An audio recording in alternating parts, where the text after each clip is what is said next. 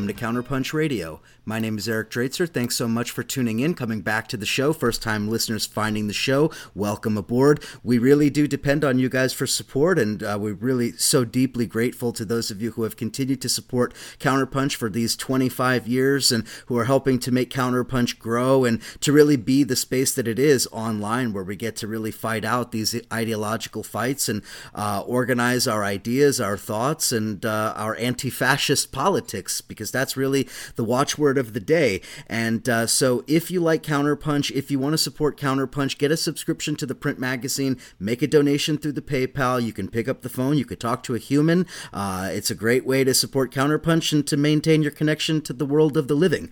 So, uh, with that said, I want to turn to my guest today. Um, I'm very happy to have her on the show. Uh, quite courageous activist who, um, well, she's done something that she's going to tell us all about. Kelly Weber is with me today. Kelly is an activist in Ohio. She is a member of the Columbus Anti Racist Action, Columbus ARA. She also works with an important organization uh, called Love Without Lines, the website lovewithoutlines.org. Uh, Kelly is going to be heading to Mexico real soon, and we'll be talking about that, but we're also going to talk about something that happened last week. So, Kelly, welcome to the show. Hi, thank you. Thank you so much for coming on. And I teased it there in the introduction, but let's just jump right into it. Uh, you undertook a pretty interesting endeavor, one that I think very few people on the left have done and might do in the future. Tell us about what you did about 10 days ago. Um, so, a couple of my friends um, and myself decided that we were going to disrupt the um, Trump rally in Cincinnati from the inside. Um, we knew that we had a very strong message that we wanted to um, convey to the public, and that the best way to do that was to get the most amount of news time. And the way you do that is by putting yourself in the belly of the beast. Um, but when you do a disruption, because this was not my first one, um, when you do a disruption from the inside of a Trump rally, that means that you have to pretend to be a person who likes Trump. You have to sit there um, and stand in line and listen to people make jokes about the border and listen to people uh, crack jokes about the security guards that are black and the security guards that are you know latina and and ask like oh do you think that they that they're supposed to be here? And you have to sit there and listen to that and pretend either that a you like it or b you don't hear them. Um, quite often when you're in line because um, you stand in line for hours so, quite often when you're in line, people want to talk to you. So they start talking to you about things and they start talking about how, oh, yeah, you know, Trump's going to make sure that these people aren't getting handouts. And, and they're going to talk about the illegal aliens, which that term just hurts my heart.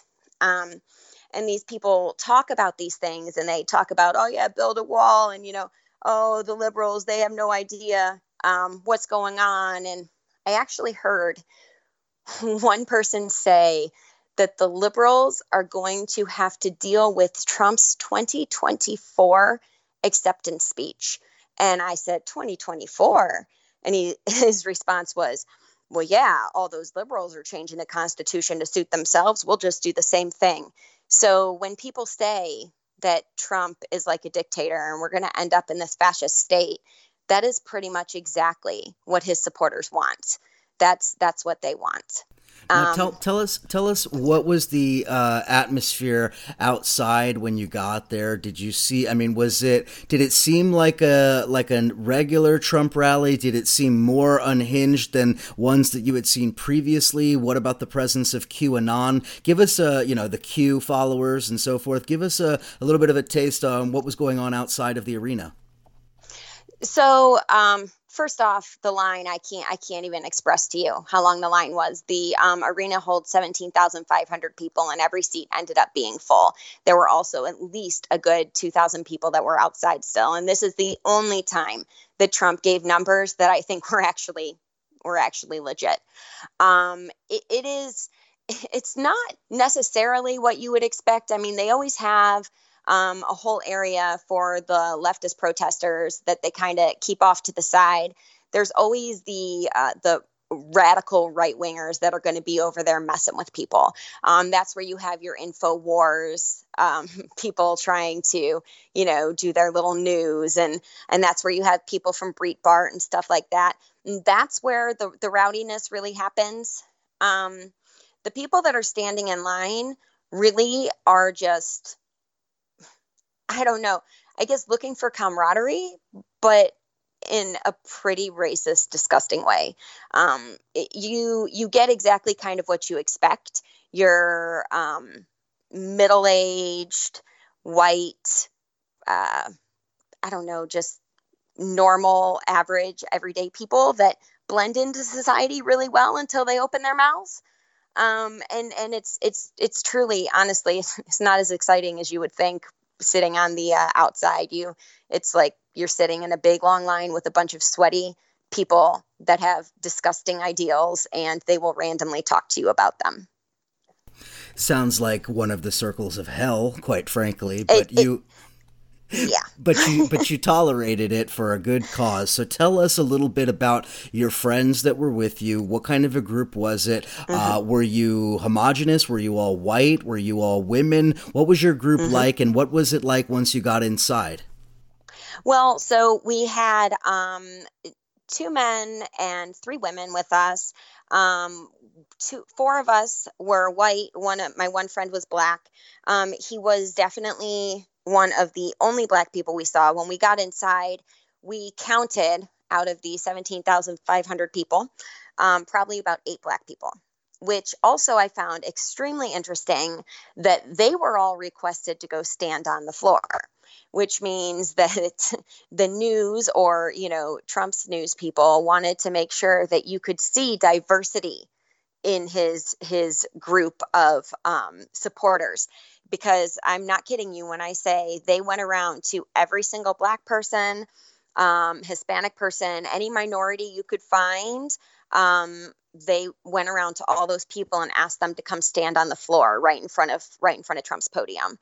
Um, so uh, my one friend who was black that was with us was actually he was he was legitimately scared. Um, he said to me at one point, he's like, I don't know if I can go in there. I don't know if I feel safe. Uh, so I definitely made sure that he knew, you know, like, hey, Anthony, if you don't want to come in, you're totally fine. If you do want to come in, we'll stick you in the middle of us in the aisle. You know, we'll do our best to keep people off you if you need to, because this was his first his first disruption. Um, another friend that was with us uh, she's also from columbus ara and she's done a lot of a lot of really intense actions but this was her first time in front of a, a oh my goodness i'm sorry inside of a trump rally uh, but the other three of us have done um, three other disruptions uh, the last one we did before this was actually in West Virginia. so we went to Huntington, West Virginia, and disrupted a Trump rally. And um, I thought that one was going to be the most intense one ever. I mean, because you know stereotypes, but no. Uh, Cincinnati was was by far the most intense, most terrifying disruption that I've that I've ever done. Now, I have to say, I, I have to admit, I'm not totally, uh, you know, educated on the issue, but I vaguely have a recollection of Cincinnati being one of the most racist of the major cities in the Midwest, uh, I- including the long history of uh, immigrants from Central Europe bringing a lot of those views. So, am I wrong about that, or is that is that kind of true? Oh, th- that that seems pretty true. That I mean, that is definitely you are definitely right there in history. And um, I never, honestly, I've never spent any time in Cincinnati. So you hear things, but you don't really understand it until you're there. Because to me, I mean, I live in Columbus, and we're only a couple hours away. And although we have our fair share of racism here and and just bigots, it, it was nothing compared to what I saw there. And I really I, did not expect that because I'm like, it's just a couple hours. You know, how different can it be?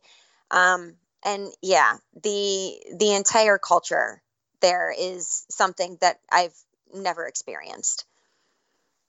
Now, since you're kind of a veteran of these Trump rallies, mm-hmm. I mean, do, does it seem like they're escalating? Because you, I mean, you said that you went yes. to the one in West Virginia, and it and it seemed like that was going to be the craziest, and now all of a sudden it's this one. And I wonder if you go to one, say, six months from now, in the heat of the election, my God, what's it going to be like? it's it's guaranteed going to be worse. They have progressively gotten worse. Um, I uh, my very first disruption was in Youngstown, and that was i mean that was bad my i'm I, I, wish that I could fully convey to you how terrifying it was what I saw happen to my friends. But um, as we pulled out our signs and we started chanting, I'm not kidding you when I say that my one friend had his arms grabbed and his legs grabbed, and it looked like he was on like uh, some kind of torture device stretcher. They were pulling him from from all directions. Those were the the Trump fans. And then when the cops came in to try to pull him away, the fans did not let go.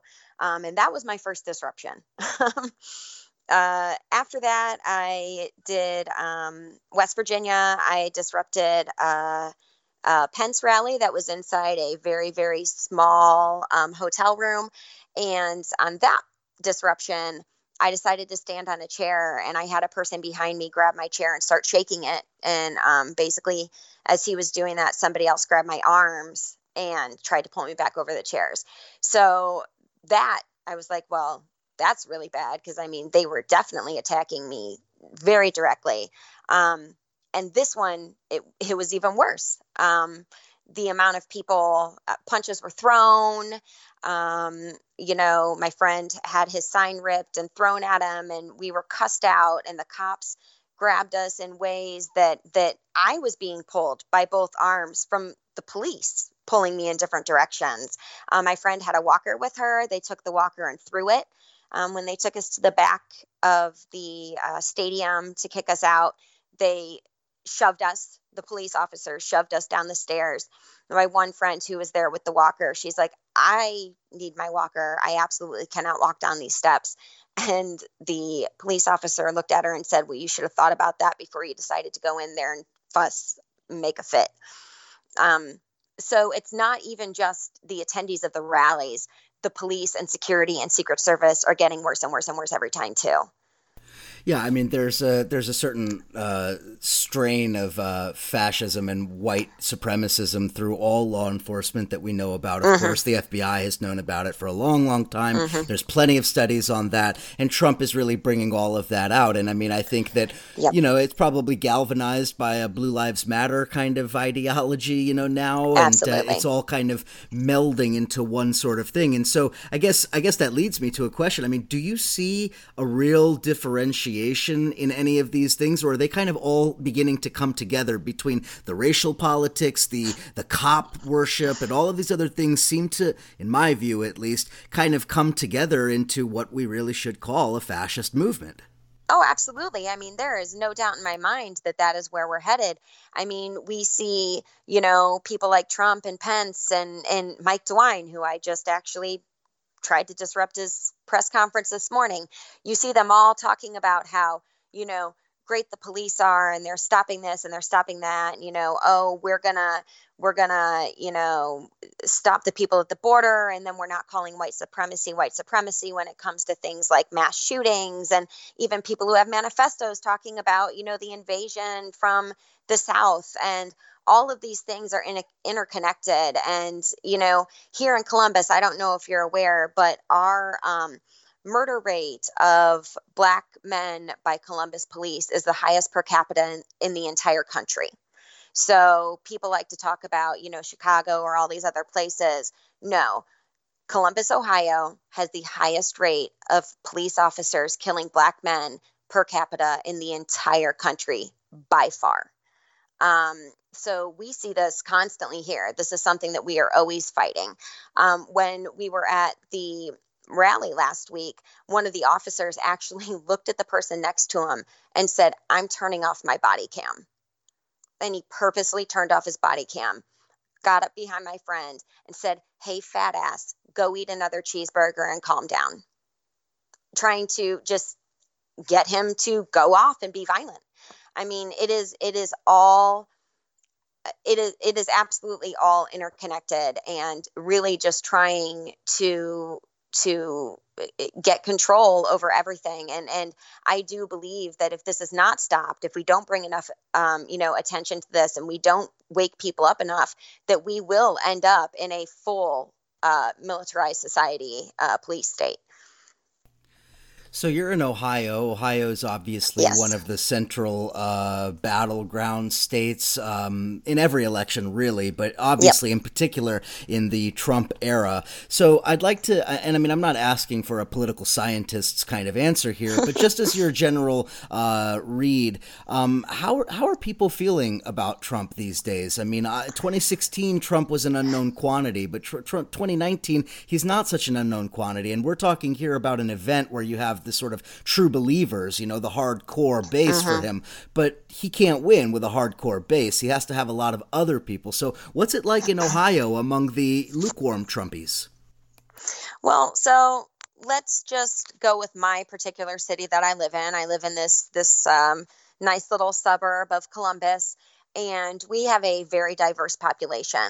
Um, and I am sad to say that in neighborhoods where your neighbor is a um, Somali refugee, right next door there are Trump 2020 signs in the yard.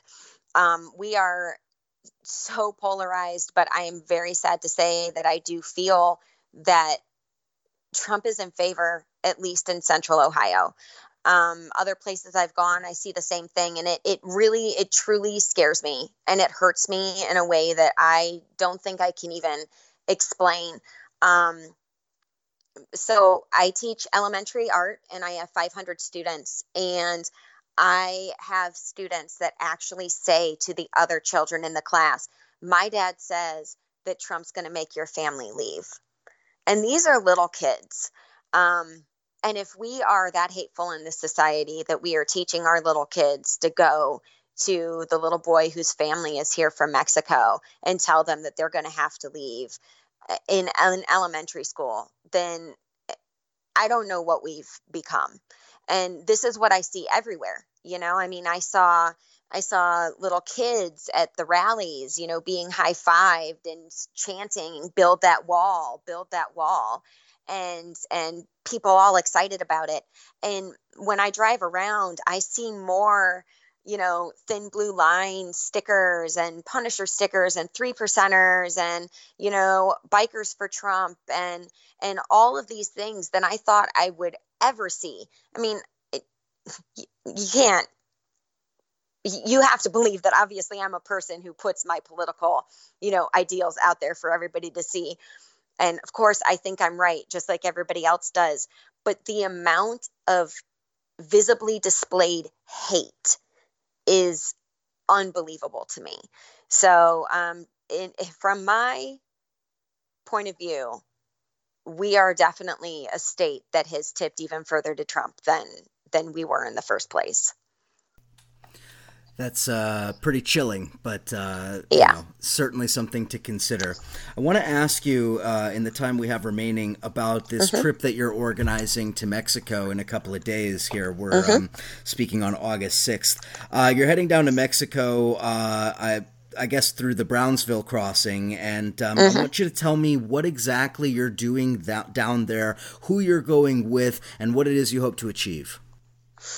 Okay, so um, my friend and I created an organization um, called Love Without Lines, and we have gotten in contact with a group that is from um, Texas. They're called the Angry Tias and Abuelas of the Rio Grande Valley, and um, they cross over um, into Mexico a couple times a day.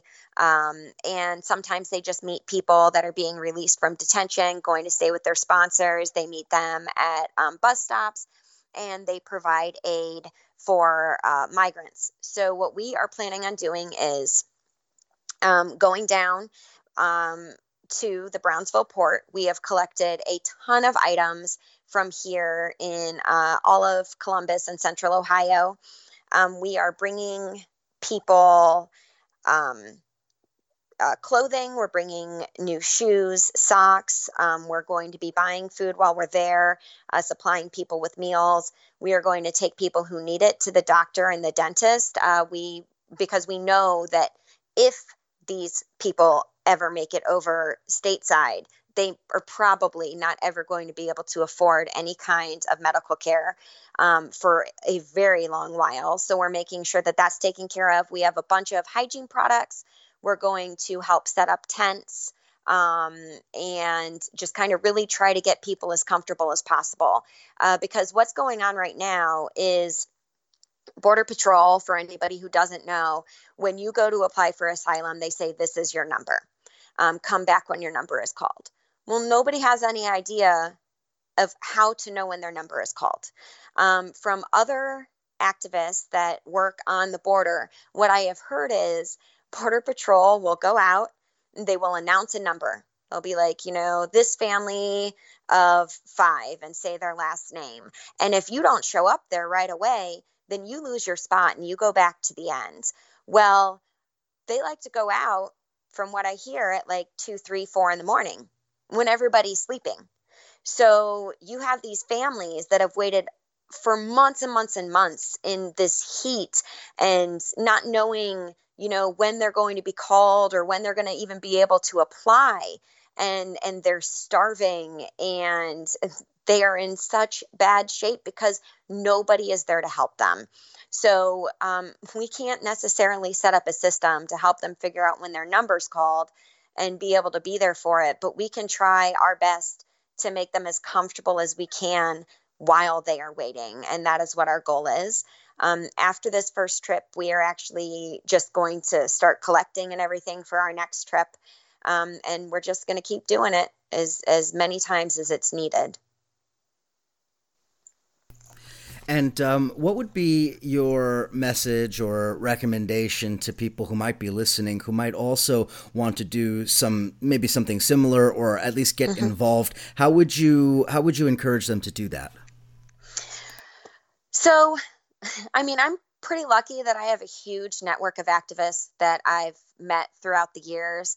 Um, my my activism started with animal rights way back in the day and has moved all the way through to where it is now. So I kind of always have somebody to contact. But if it's somebody who's never done this before, what I would definitely do is I would look up. Um, I would just look up any kind of you know um, like activist group working with migrants and you will find a ton of of groups. And contact the people who are doing it already. Contact the people in texas. Contact RAICES. Contact the angry tias and abuelas. Contact these places and say what can i do? Because they might say hey you can come down here and work with us or they might say these are the kinds of things we need. Um, but if you also don't have the ability to do that look for activist groups in your community and see if they know anybody. Say, do you have any connections to anybody that's working with the migrants on the border, that's working, you know, to try to help set up systems or, um, you know just kind of keep people healthy and and i can guarantee you that no matter how small of a city you're in somebody is going to know somebody that you can contact it's really just making those connections and i wish it was easier than to say just you know look around.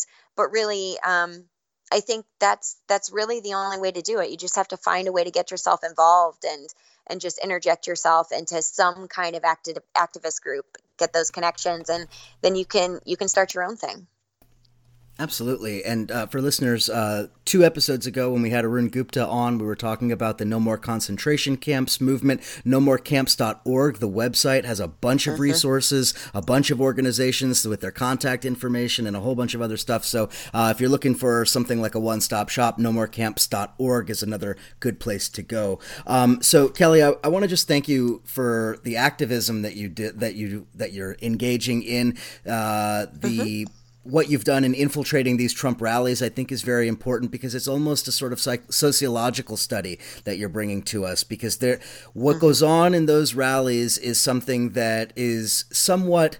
I guess you could say it's somewhat suppressed in acceptable mainstream mm-hmm. society, but once they get together in those rallies, it turns into something else. And I think it's very important that we keep in mind just how real that shit is getting.